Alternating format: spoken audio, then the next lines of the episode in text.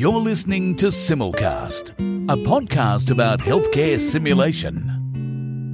So, welcome to Simulcast. I'm Victoria Brazil, and tonight I'm recording a very special episode with two new friends of Simulcast, uh, Alex Jolly and Robbie Lloyd. And I'm going to introduce them in turn, but just by way of introduction to the episode here, we're going to be talking about what the aviation industry really has to offer simulation. It's something we've been talking about for 25 years, but tonight the rubber hits the road, and we're going to find out what kind of perspectives uh, a pilot might have on the kind of health healthcare simulation that we do. So, by way of introduction, first of all, uh, Robbie Lloyd, who is an emergency medicine trainee in the UK. He's also a uh, education fellow, and hence his interest in simulation this year. And perhaps almost most importantly, Robbie, he's a fellow podcaster. And if you're interested, uh, pop along to pondermed.com, where he both blogs and podcasts about all sorts of things related to his professional career. How are you, Robbie? I'm very well, Victoria. Thanks for that very nice introduction. Yeah, excited to record with uh, with you. I've been a been a fan of your work for a while. You, you, can come back with that kind of compliment. and uh, joining him, Captain Alex Jolly, who is a uh, airline captain, uh, and he's been furloughed for the most part over the last little while for reasons that are not particularly surprising to anyone. Uh, but he's here and he's going to be talking a little bit about his involvement with some of Robbie's simulations over the last little while. But can I welcome you, Alex, and say thanks so much for your time? No, thank you, Victoria. Thank you for having me. Looking forward to talking about things today. Excellent. All right. Well, let's um, start with a little bit of context. Maybe, Robbie, you can just tell us a little bit about the hospital where you work and maybe uh, even leading up to where this program started. Tell us about the kind of simulation that you've been involved with and that you were doing uh, around the time of before and when COVID first started. Yeah. So I, am an emergency medicine trainee, as you say, and I um, have been working at a hospital called the Whittington NHS Trust in North London uh, for the last year and a bit. My my history with simulation is pretty short, really. I mean, I did some when I was uh, F1, F2, or an in, I know you call it internship in Australia. I did a bit of it then, and it was largely in the simulation lab. Um, and that was entirely as a participant as opposed to a faculty member. I had always been interested in it and think it's really cool when it's done in the real environment. I remember what I mean. I've watched a few quite interesting sims in my real working environment, um, but it's only really been recently that I've become a faculty member. But back when COVID started in well, it was sort of April, end of April, beginning of May, I was crippled with anxiety about what I was going to do with these patients and how it was all, all going to play out. There was, I mean, I'm sure everybody had the same feeling. But I also was quite aware of how lots of my colleagues are doing lots of really impressive things to help the department out. And so I felt pressure to do that as well. And I decided to hone in on sim. So I just started running some really amateur hour in situ sims in my department when it wasn't that busy and it wasn't that busy in the mornings. I don't know what other people found, but we just haven't, didn't have any patients in the morning and then they all came in the afternoon. So in the mornings we were doing quite regular sim and around the same time, and uh, a pop up cafe turned up in our canteen downstairs called Project Wingman. And I went down a couple of times, and there was these incredibly handsome looking people in their full uniform, aviation uniform with their wings and their, I don't know what you remember you call them on the shoulders, but just full uniform, pretty cool. And they were making me really nice free coffee all right. Well, just before you get into that, because I'm yeah. going to actually get Alex to tell the, the serendipitous story, but step us back a little bit. Like, how big is the Whittington and how big is your emergency department? How many staff have you got? Give us a little bit of a sense of that. I know that we, I know we have, uh, I think eight or nine uh, full-time consultants, um, and we have five emergency medicine trainees in higher specialty training, and then I think another five who are SHOs. So at the beginning of their training, we've also got lots and lots of interns working. I mean, it's a busy department. It's certainly not the biggest department that I've trained in. We rotate every year. Um, and I was working in a much bigger place last year, but it's, it's a, it's a busy department. And we've actually recently had a, uh, we've, um, absorbed two other hospitals worth of pediatrics. So we have had a huge upturn in how many cases we're seeing in the department. Um, but yeah, it's a, it's a, it's a pretty standard, busy, but relatively small for London A&E. Uh, and just by way of context for those COVID sims, so I presume you were doing the kind of things that people were doing, particularly early on in the pandemic, and practicing airway management and cardiac arrests and all the things that required thinking about how we used our PPE. Were they the kinds of things you were simulating? Yeah, absolutely. So we were doing lots of patient arrives with SATs of 90 on 15 litres through a non-rebreather. What do you do next? Uh, so we were getting patients onto CPAP and um, I personally found the kind of mechanics of actually safely getting a patient onto CPAP, getting the machine on, turning it on, knowing what the settings are, getting the face mask on, all of those really quite seemingly quite simple processes, mini mini processes within it, quite complicated, and actually when you particularly when you're stressed out, full PPE on, bit of a nightmare. And that's really what stimulated me thinking like we need to start drilling this. We need to start going through it as a team. So yeah, we did some cardiac we did some cardiac arrest stuff as well. Um, we got the anaesthetist down to help us with intubation because, of course, we have um, anaesthetists doing all of our intubations here. Controversial, uh, but no, we, yep. we work, I, we'll talk a bit more, I'm sure, later on in the conversation about how it's really brought lots of the um, the specialties closer together. Actually, yeah. Yeah, so this is a, I guess, a familiar story in some ways, thinking about what we were going to need for the pandemic. And as you described, there's both uh, teamwork in, say, the emergency department, but there's also interfaces between different teams that are relevant. I might actually now skip over to Alex to tell us a little bit about uh, his lead up to this fateful meeting in the Wingman Cafe.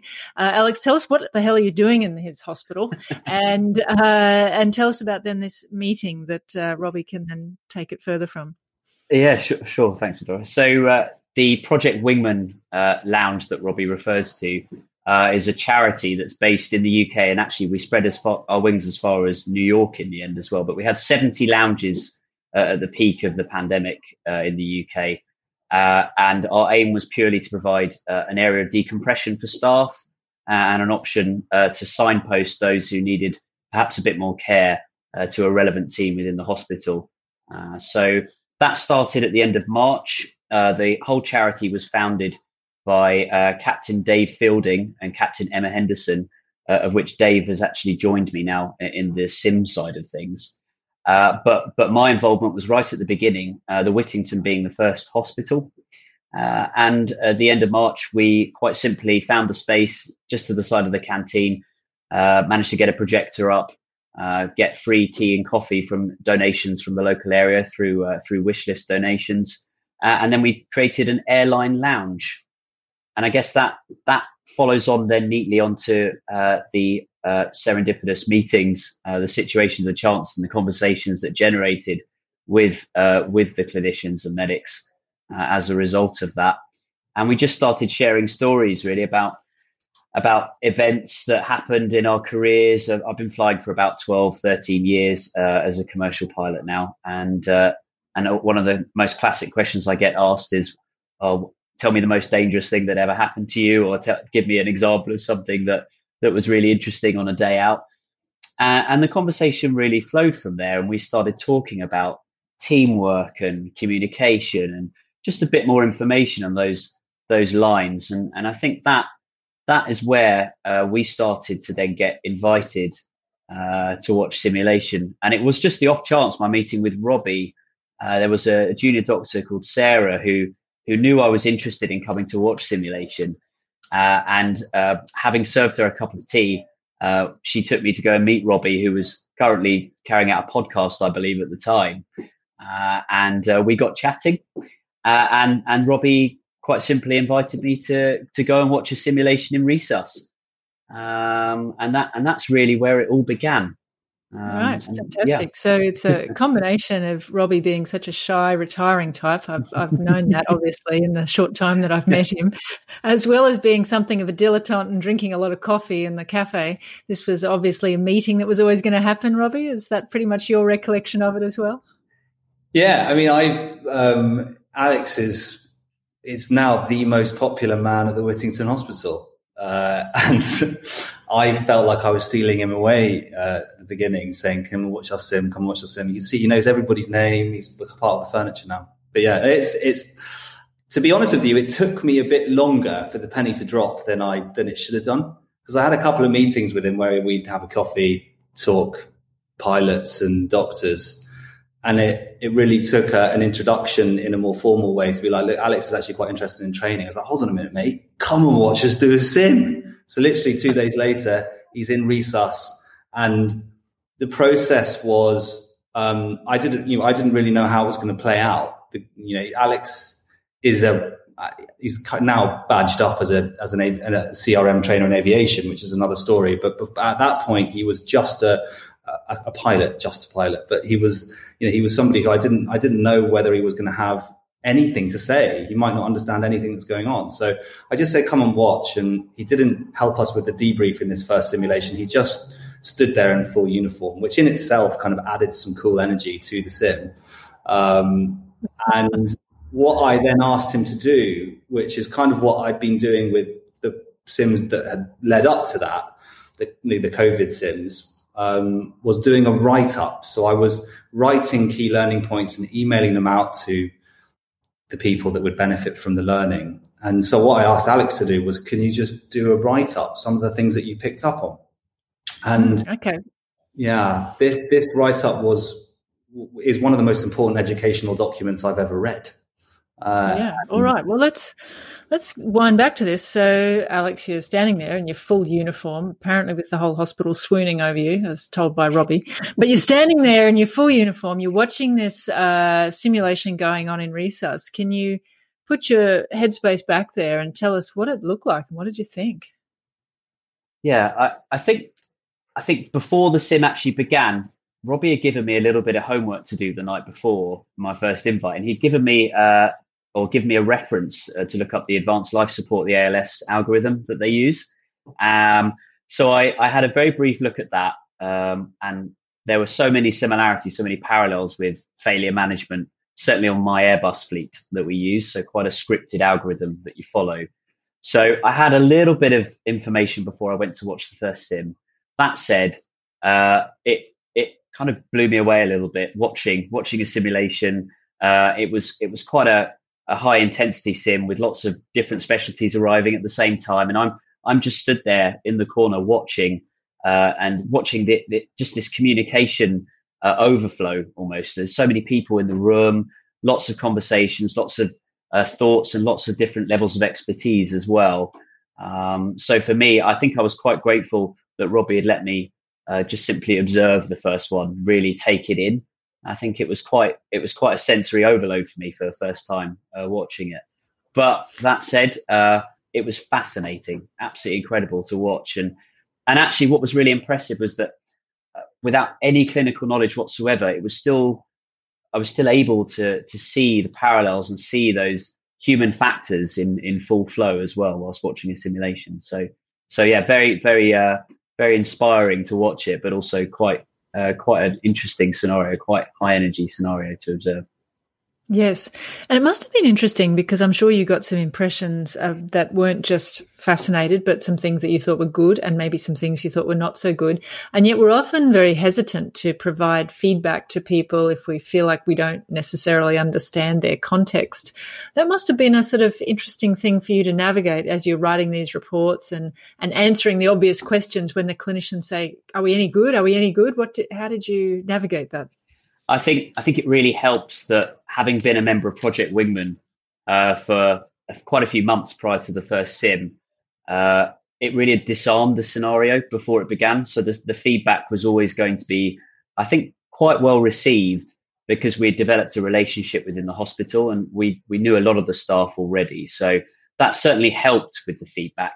I think the other thing as well is that the actual style of write up and the feedback we provided and we have done ever since has been very constructive.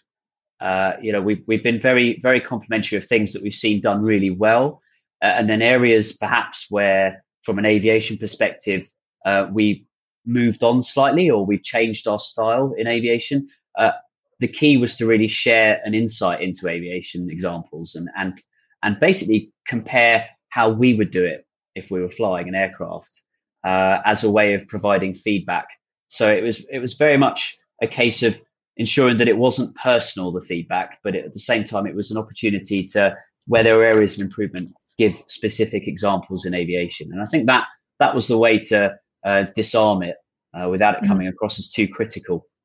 Yes, and that's a little bit too tantalizing there, Alex. You're going to have to give us a specific yeah, example. Would that be absolutely be really useful? Yeah. Yeah, of course. So, uh, so for instance, uh, we're watching um, a, a, trauma sim. Lots of lots of different specialties in the room. Uh, lots of different drugs being requested at the same time, and people wearing PPE as well. And we're seeing this transfer of information, these re- requests, a bit like air traffic control requesting something of flight crew. And there was absolutely no readbacks. There was no confirmation, so no immediate under, or confirmation of understanding what had been asked of them. And that and that was to be said for not not only drug requests and dosages, but also safety critical procedures. And it really got me thinking. Uh, you know, there's a great opportunity here to to just add a layer of safety by by reading back immediately what was being asked of a person before they ran off to go and get something. So a drug request was a classic example of that. And another and another really important one was the uh, was the, the gauging of the severity of a situation and prioritization in these real high acuity events. And I think in aviation again we we really try and communicate that by by asking people especially cabin crew, if they're in a separate cabin to us, they're, they, they're the eyes for us. If there was, heaven forbid, some form of smoke or fire event in the in the cabin, and and really gauging the severity of a situation by asking them quite simply one to ten how how serious do they perceive the threat, uh, and again that that really helps helps you as as the person who's leading a, a scenario uh, prioritize. And so again, there are lots of lots of people, different specialties working on the patient, different parts of the patient, uh, and perhaps there was an opportunity for people to share how serious they perceive their individual facet or their area of expertise uh, regarding the patient on that on that example. Yeah, so some closed loop communication mm. and that kind of declaring the emergency, sort of making things explicit rather than assumed. Uh, is, is is that how you saw it, Robbie? Were these the kinds of surprises you got in the reports and the just general feedback you were getting from the pilots, Alex and others? Yeah, I mean, there's been patterns. There's definitely been themes that we've picked up on over the course of what it's been now, Alex, about 40 sims or so. Um, and readback is a really big one. It's only when you have it spelt out to you by someone like Alex you realize how little you do it. Um, a couple of things that they, the, a couple of other things that they pick up on regularly, um, which I have really changed my practice actually. Uh, one is this concept of pressure testing decision making. Um, so, you know, you're going down, you're in a resuscitation, you're in a big case and you're team leading and you're kind of, going down a rabbit hole with a patient, and perhaps that is the correct rabbit hole to go down. But a really useful question to ask that the aviation guys have, have really drummed into us is, guys, as a team, is there anything that you're, is there potentially something that we're doing wrong here? could this be the wrong diagnosis? Could we be making the wrong decision here?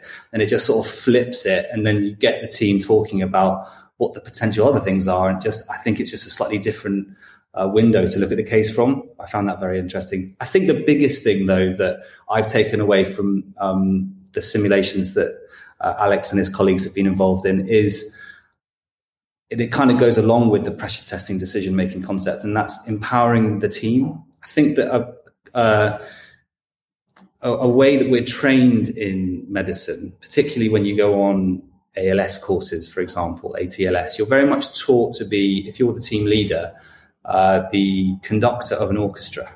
You're stood at the end of the bed, you your gloves off, your hands off the patient, your hands behind your back, and you're calling the shots. Yes, you're encouraged to share your mental model. Yes, you're encouraged to um, to work and communicate well with your team. But there's something really cool as a leader about saying, guys, what do you reckon? Like, what do you think's going on here?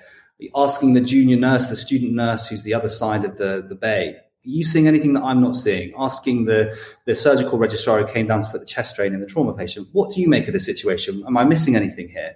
And I just think that kind of that disarming approach of saying to your team, look, I don't know whether I might be wrong here. Is there anything I'm missing? And everybody, can you voice up?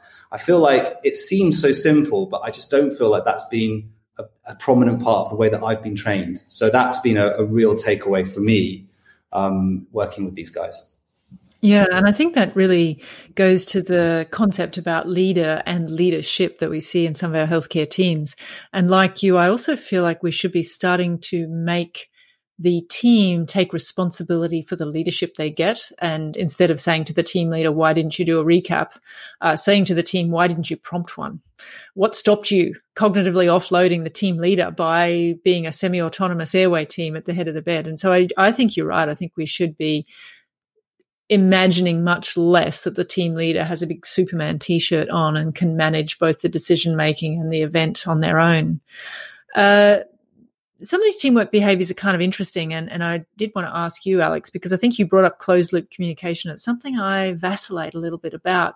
And one of the reasons I do is that we often have so many people in a room. And if every action results in a loop of communication, you end up with a very noisy room.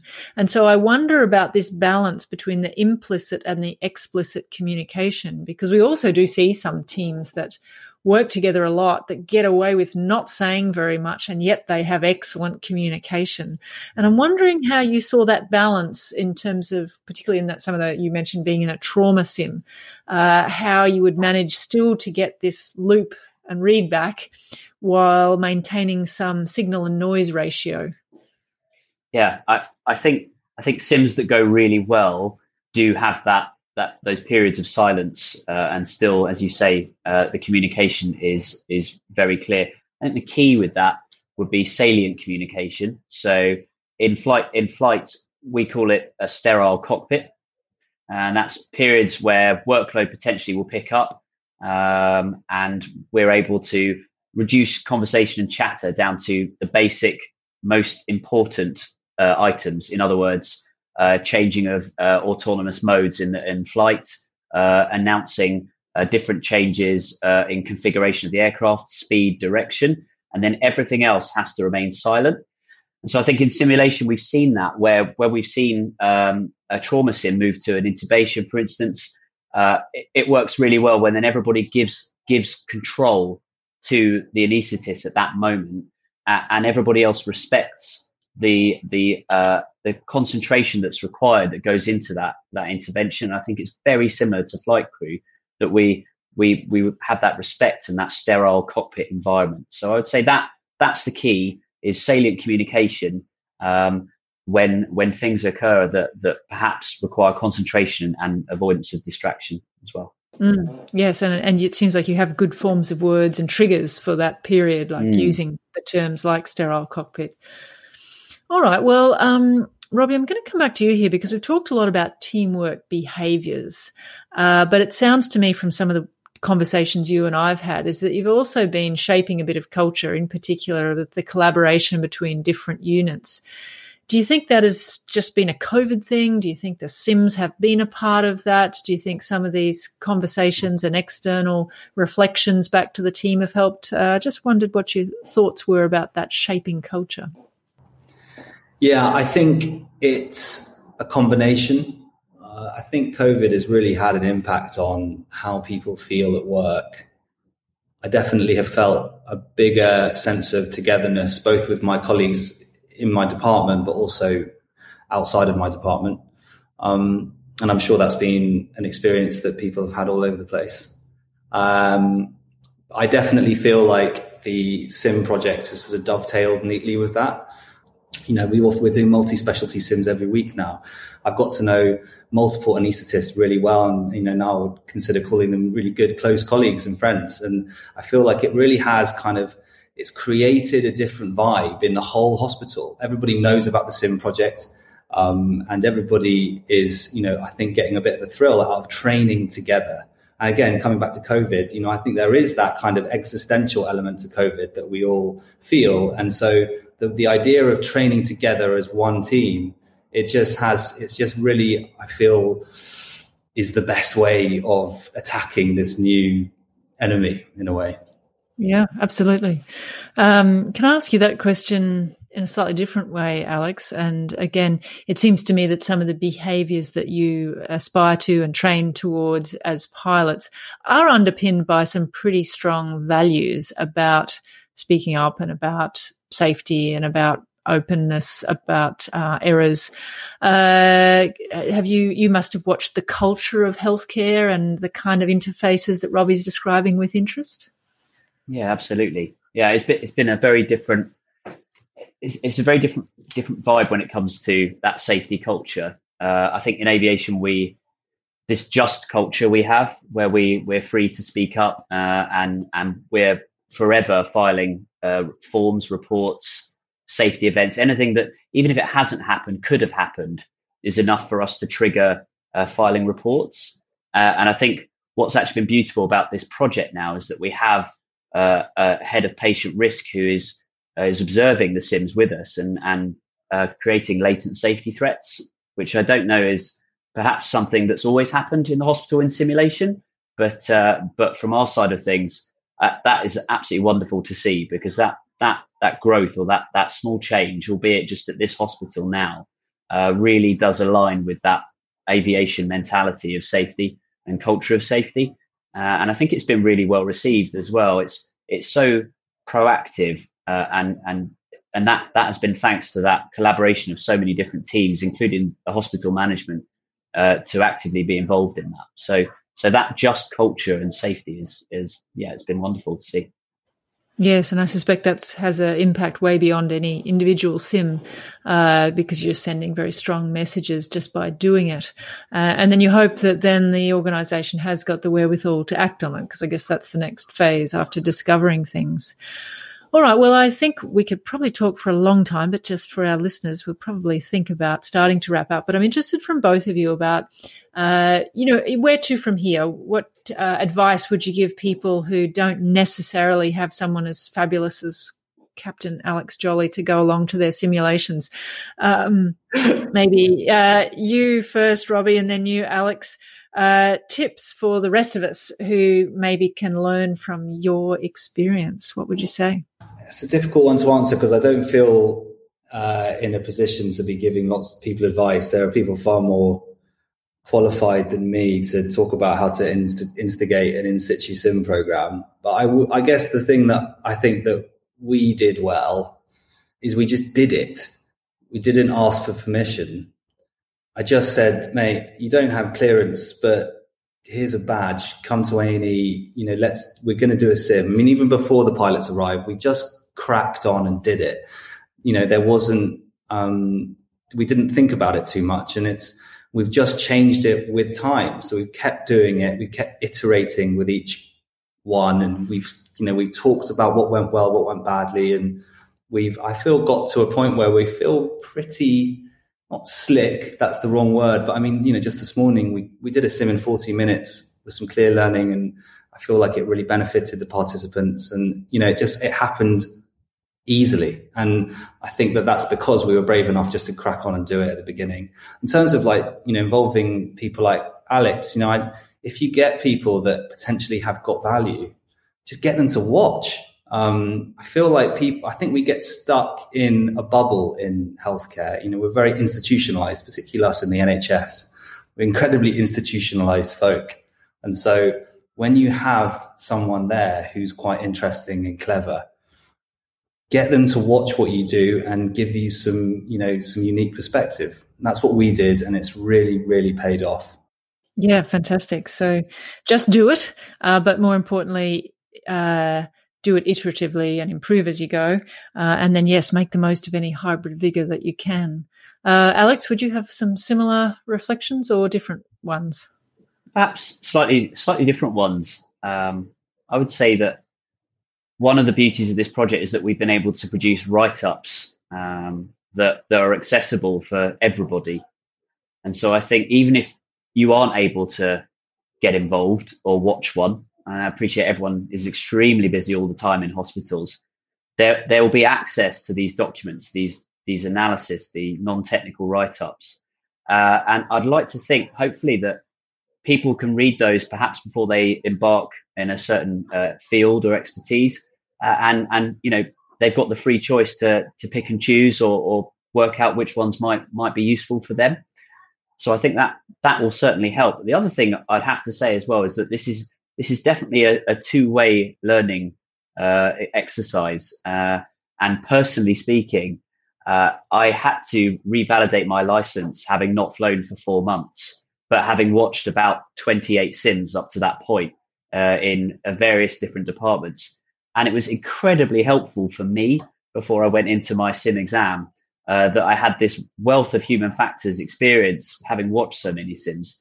Uh, and so I think the message would be that yes, we're here as flight crew, and that that is a, a brilliant experience, but it's a brilliant experience for everybody involved. And and I've learned so much as well uh, from from my time at the Whittington so far. And as Robbie said, hopefully the sustainability of this project, certainly with aviation looking still very uncertain going into next year, uh, there's just so much opportunity for for both professions to collaboratively learn.